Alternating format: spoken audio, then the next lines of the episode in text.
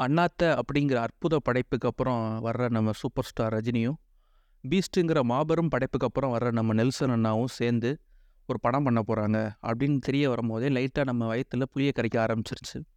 சரி ஓகே இதெல்லாம் வந்து படம் ரிலீஸ் அதாவது பீஸ்ட் ரிலீஸ் ஆனதுக்கப்புறம் நம்ம நினைக்கக்கூடிய சம்பவம் தான். ஆனால் ஜெயிலரோட ரிலீஸ் நெருங்க நெருங்க படத்துக்கான ஹைப்பே கூடிருச்சு அப்படின்னு தான் சொல்லணும். ஏன் அப்படின்னா இந்த படம் ஆரம்பிக்கையில் டிஸ்க்ளைமர் போடுவாங்கல்ல இந்த படத்தில் விலங்குகள் பறவைகள் எதுவும் துன்புறுத்தப்படவில்லை.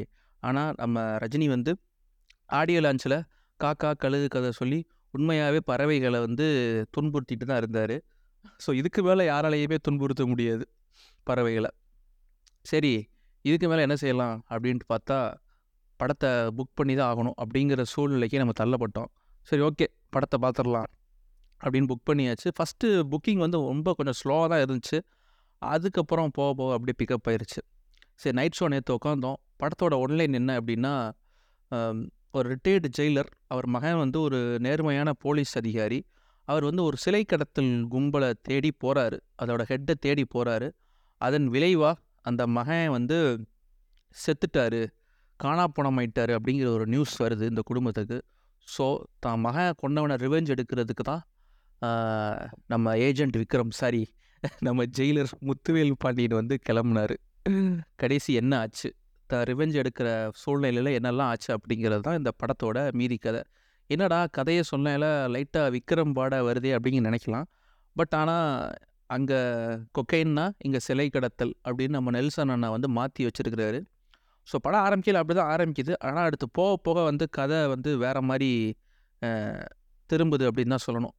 படத்தில் முக்கியமான ப்ளஸ் அப்படின்னா ஒன் அண்ட் ஒன்லி ரஜினி தான். உண்மையிலே சும்மா வர்ற சீன் எல்லாம் பட்டாசாக இருக்குது அப்படின்னு தான் சொல்லணும். ரஜினிக்கு ஒரு இன்ட் ஒரு இன்ட்ரோ ஷாட் வச்சா ஐயோ இந்த ஷாட் சரியாக வைக்கலையே அப்படின்ட்டு ஓப்பனிங் ஷாட்டை தவிர்த்து மற்ற எல்லா ஷாட்டும் வந்து ரஜினி வந்து இன்ட்ரோ ஆகிட்டே இருக்காரு அப்படின்னு தான் சொல்லணும். ஏன்னா ஒவ்வொரு சீனும் சும்மா செதுக்கியிருக்காரு நெல்சன். உண்மையாகவே ஃபஸ்ட் ஆஃபில் வர்ற அந்த யோகி பாபுவோட வர்ற காமெடி அதெல்லாம் உண்மையாகவே நல்லா ஒர்க் அவுட் ஆகிருந்துச்சு அந்த டார்க் போர்ஷன்ஸ் அதாவது ஒரு சீரியஸான விஷயம் பண்ணிகிட்டு இருப்பாங்க ஆனால் பின்னாடி ஒரு காமெடி ஓடிட்டே இருக்கும்ல. அதெல்லாம் ஃபஸ்ட் ஹாஃபில் உண்மையாகவே சூப்பராக ஒர்க் அவுட் ஆயிருந்துச்சு. ரஜினி எந்த அளவுக்கு ரொம்ப சட்டிலாக ப்ளே பண்ணுறாரோ அந்த அளவுக்கு எப்படா இவர் மாஸ் தெரிக்க போகுது அப்படின்னு ஆடியன்ஸ் வந்து எதிர்பார்த்துட்டு இருக்கேல ஒன்று பண்ணுறாருல்ல அதெல்லாம் உண்மையாக வேறு லெவலில் தான் இருந்துச்சு. அதுவும் ஃபஸ்ட் அந்த இன்டர்வல் பிளாக் இருக்குல்ல அதெல்லாம் சும்மா தேட்டரே தெரிச்சிருச்சு அப்படின்னு தான் சொல்லணும். படைப்பாளம் எப்படி நம்ம நீலாம்பரி வந்து கண்ணாடியை இறக்குவாங்க ரஜினி வந்து கண்ணாடியை போடுவார்ல. அது மாதிரி இதில் ஒரு மொமெண்ட் இருக்குது ஆனால் அது வேறு மாதிரி ஒரு மொமெண்ட்டாக இருக்கும். அது படையப்பா நீலாம்பரி மொமெண்ட்டாக இருக்காது. ஆனால் அது ஒரு மொமெண்ட்டாக இருக்கும். நான் என்ன சொல்ல வரேன்னு உங்களுக்கு இன்டர்வலில் கரெக்டாக புரியும். அந்த மாதிரி ஒரு மொமெண்ட்டு தான் இது. அதுக்கப்புறம் தான் செகண்ட் ஆஃப் ஃபஸ்ட் ஆஃபில் நம்ம நெல்சன் வந்து பிரியாணியை சூப்பராக பற்ற வச்சு அஹ், அனிருத்துங்கிற அப்படியே கரம் மசாலாவெல்லாம் தூவி போட்டு சூப்பராக எடுத்துகிட்டு வந்தார். செகண்ட் ஆஃபு ஆர்எம்கேல ஒரு ஃப்ளாஷ்பேக் ஓப்பன் ஆகுது. அதுவுமே நல்லா தான் இருந்தது. பட் ஆனால் என்ன பிரச்சனை அப்படின்னா செகண்ட் ஹாஃப்க்கு அந்த கால் மணி நேரத்துக்கு அப்புறம் தான் லைட்டாக அடி பிடிக்கிற வாடை வருதே அப்படின்னு பார்த்தா நம்ம ரெட்டின் கிங்ஸ்லி சுனில் தமன்னா போர்ஷன்ஸ்லாம் தேவையில்லாத வேலை தான். அதெல்லாம் அப்படியே கழித்து கழிச்சு காக்காக்கு போட்டிருந்தா கூட ஈஸியாக முடிஞ்சிருக்கும். அது அப்படியே தலையை சுற்றி தூர போட்டிருக்கலாம். ஏன்னா அதான் கொஞ்சம் லேகிங்காக இருந்துச்சு. ஏன் ரொம்பவே லேகிங்காக இருந்துச்சு. சில இடத்துல காமெடி ஒர்க் அவுட் ஆச்சு. சில இடத்துல ரொம்ப இரிட்டேட்டாக இருந்துச்சு. எதுக்கு இந்த படத்துக்கு தேவையில்லை அப்படின்ட்டு. அது நல்ல ஒரு கதை ஆரம்பித்து செட் பண்ணி மகனை தேடி போயிட்டுருக்காரு. திடீர்னு நடுவில் என்னடா இது அப்படிங்கிற மாதிரி ஒரு போர்ஷன்ஸ்லாம் வந்துச்சு. அதெல்லாம் எதுக்குனே தெரியல. அதுவும் ஃபஸ்ட் ஆஃபில் நெல்சன் வந்து சிறப்பான சம்பவம் ஒன்று பண்ணியிருக்காரு. என்ன அப்படின்னா சரி ஆர்சிபி எப்படியும் கப் வாங்க மாட்டாங்க. அதனால் ஆர்சிபி ஜெர்சி போட்ட ஒருத்தனை ஒயின் ஷாப்பில் அட்லீஸ்ட் ஒயின் ஷாப்பில் கப்பு வாங்குற மாதிரி கப்பு கப்பில் சரக்கு அடிக்கிற மாதிரி வைக்கலான்னு பார்த்தா அங்கேயும் ஒரு சீன் வச்சு அவனையும் முடிச்சு விட்ருக்கார் டெல்சன். போகிற போக்கில் ஆர்சிபிக்கு ஒரு அடி இட்ஸ் ஓகே வழக்கம் போல தான் ஜாக்கி ஷெரஃப் படத்தில் இருந்தார்னா ஒன்று அவருக்கு டவுசரு ஜட்டி எதுவுமே கொடுக்க மாட்டாங்க. அவருக்கு கேரக்டர் ஒழுங்காக கொடுக்க மாட்டாங்க.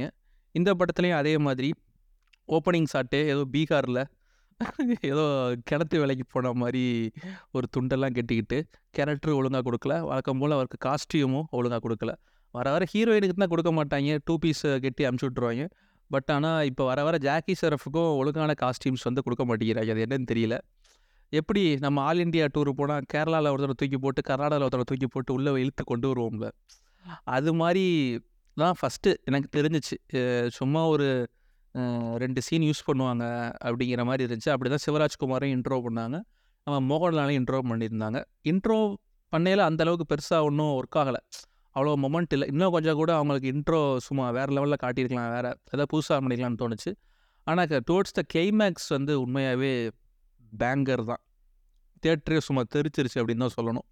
செகண்ட் ஹாஃபில் அந்த ரெட்டின் கிங்ஸ்லி தமன்னா எல்லாம் ஒழிச்சு கட்டிட்டு சரி இப்போயாவது கதைக்குள்ளே போங்கடா அப்படின்னு போனால் அங்கே ஃபுல்லாக பில்டப்ஸ் ஹுக்கும் சாங்கு ஸோ செகண்ட் ஹாஃபை காப்பாற்றி கையை பிடிச்சி கைத்தாங்கலாம் நம்மளை கூட்டு போகிறதே நம்ம ரஜினியும் அஹ், நீயும் தான். ஒன்றரை படத்தை தாண்டிட்டேன். இனிமேல் நீங்கள் தான்டா பார்த்துக்கணும் அப்படின்ட்டு நெல்சன் நம்மளை கை விட்டார் நினைக்கிறேன். ஃபஸ்ட் ஹாஃபு நல்லா செட்டிலாக காமெடியாக ரொம்ப சூப்பராக இருக்குது இன்டர்வலுக்கு அப்புறம் அந்த சின்ன தமனா வர போர்ஷன்ஸ் அதெல்லாம் கொஞ்சம் லேகாக இருக்குது அதுக்கப்புறம் கிளைமேக்ஸு நல்லா உண்மையிலே ஒரு மாஸ் மொமெண்ட் எந்த அளவுக்கு ஒரு ஹீரோவை எலிவேட் பண்ணி காட்டணுமோ அந்த அளவுக்கு எலிவேட் பண்ணி முடிச்சிட்டாங்க. இப்போ யாராவது உங்களை வயசானவங்க ஏன்டா சிகரெட் பிடிக்கிற அப்படின்னு நம்மளை கேட்டால் அவங்க மூஞ்சியிலேயே புகை விடுவாங்கல்ல சில பேர். அந்த மாதிரி கிளைமேக்ஸில் பண்ணி வச்சுருக்காங்க. ஏன் அப்படின்னா இப்போ தான் ரீசெண்டாக நம்ம அண்ணா வந்து நாரடி பாட்டில் சிகரெட் பிடிச்சதுக்கு ரொம்ப கண்டனங்கள்லாம் எது எதிர்ப்புலாம் தெரிவித்தாங்க பட் ஆனால் இந்த படத்தில் கிளைமேக்ஸில் கிட்டத்தட்ட ஸ்மோக் பிடிக்காத ஆளே இல்லை. படத்தில் எனக்கு தெரிஞ்சு அந்த குட்டி பையன் ரித்விக்கை தவிர எல்லாருமே சிகரெட் தான் இருக்கிறானுங்க. ஸோ இதுக்கெல்லாம் யார் என்ன சொல்லுவா அப்படின்னு தெரியல. ஸோ அதெல்லாம் பார்த்து இதுக்கெல்லாம் பொங்குவாங்களா அப்படின்னு தான் தெரியல. நிறையா அதாவது நீங்கள் இந்த படம் பார்க்கையில உங்களுக்கு விக்ரம்க்கும் ஜெயிலருக்குமே நிறைய சிமிலாரிட்டிஸ் இருக்கும். பட்டு பிளாட்டாக வேறு சப் பிளாட்டாக தனி அதாவது விக்ரம் போது ஒரு கதை நேராக போச்சுன்னா இங்கே வந்து கதைக்குள்ளே ஒரு கதை அப்படியே அடுத்தடுத்து ஒரு கதை அப்படிங்கிற மாதிரி செகண்ட் ஹாஃபில் வந்து கதையை கதையே மாதிரி ஒரு போக்கில் போய்கிட்டு இருக்கு ஸோ வந்து இந்த படம் எப்படி சொல்லணும் அப்படின்னா முடிஞ்ச அளவுக்கு அனிருத்து தன்னால் என்ன பண்ண முடியுமோ அதை சிறப்பாக செஞ்சுருக்காரு. இன்னொன்று ஒன்று சொல்லி ஆகணும் படத்தோட செட்டு அதாவது பீஸ்ட்லேயாச்சும் அந்த மால் செட்டு வந்து அதாவது மால் மாதிரியே இது வந்து அதாவது ஒரிஜினல் மால் தான் போல் அப்படின்னு நம்ம நம்ப வச்சுருந்தாங்க. ஆனால் இதில் என்ன அப்படின்னா இந்த மா மாவீரன் படத்தில் வர்ற மாதிரி குடிசையெல்லாம் மாற்றி அப்பார்ட்மெண்ட் கட்டி கொடுப்பாங்கல்ல அந்த மாதிரி உடஞ்சி உடஞ்சி விழுவுற ஒரு செட் அதாவது பார்த்தாலே செட்டுங்கிற மாதிரி தெரியுது. ஸோ அதெல்லாம் கொஞ்சம் தவிர்த்துருக்கலாம். அதெல்லாம் பண்ணியிருந்தால் இன்னும் கொஞ்சம் நல்லா இருந்திருக்கும். எப்பயுமே வழக்கமாக மலையாள படத்தில் தான் த தமிழ்நாட்டுக்காரனை கழுவி ஊற்றுவாங்க ஆனால் இதில் நெல்சனுக்கு மலையாளக்காரனுக்கு என்ன காண்டுன்னு தெரியல. நம்ம விநாயகனை கூட்டு வந்து அதாவது நல்லா மாஸாக காட்டியிருக்காங்க அவரை. ஃபஸ்ட்டு ஹாஃப்லலாம் சூப்பராக காட்டியிருந்தாங்க. ஆனால் அதுக்கப்புறம் ரொம்ப அவர் கேரக்டர் ரொம்ப டேமேஜ் பண்ணிட்டாங்களோ ரொம்ப இறக்கிட்டாங்களோ அப்படின்னு தோணுச்சு. ஸோ கூப்பிட்டு வச்சு அசியப்படுத்திட்டாங்களே அப்படிங்கிற மாதிரி தான் இருந்துச்சு. ஸோ ஓவராலாக மோகன்லால் ஆகட்டும் சிவராஜ்குமார் ஆகட்டும் இல்லை ரெண்டு சீன் வருவாங்கனாலும் ஓரளவுக்கு நல்லாவே அவங்கள மாதம் எலிவேட் பண்ணி காட்டியிருந்தாங்க. சரி கூட்டு வச்சு அவங்கள எதுவும் பண்ணக்கூடாது அப்படிங்கிறதுக்காக. ஆனால் ஜாக்கி ஷெரஃப் வேலை தான் என்ன காட்டுன்னு தெரியல. அதாவது அவர் ஒரு தலைவர் ஒரு விஷயம் பண்ணுவார்னு வைங்களேன் ரஜினி.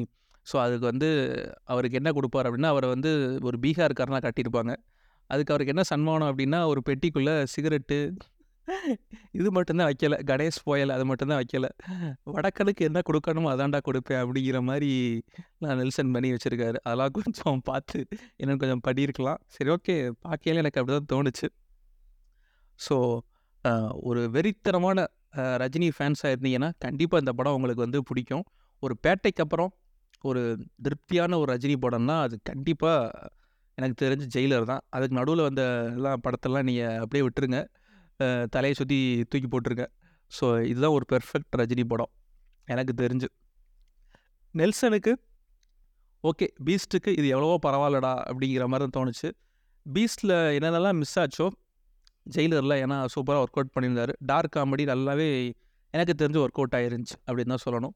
ஸோ இந்த வாரம் உங்களுக்கு வந்து பொழுது போகலை செமையாக ஒரு படம் சிக்கியிருக்கு அப்படின்னா கண்டிப்பாக ஜெயிலர் தான். ஃபேமிலியோடு கண்டிப்பாக பார்க்கலாம். பட் ஆனால் பிளட் ஷெட் அந்த ரத்தம் தெறிக்க தெறிக்க சார சாரையாக சல்லாம் சல்லாமல் பொறுக்கி எடுத்த மாதிரி இருக்கும்.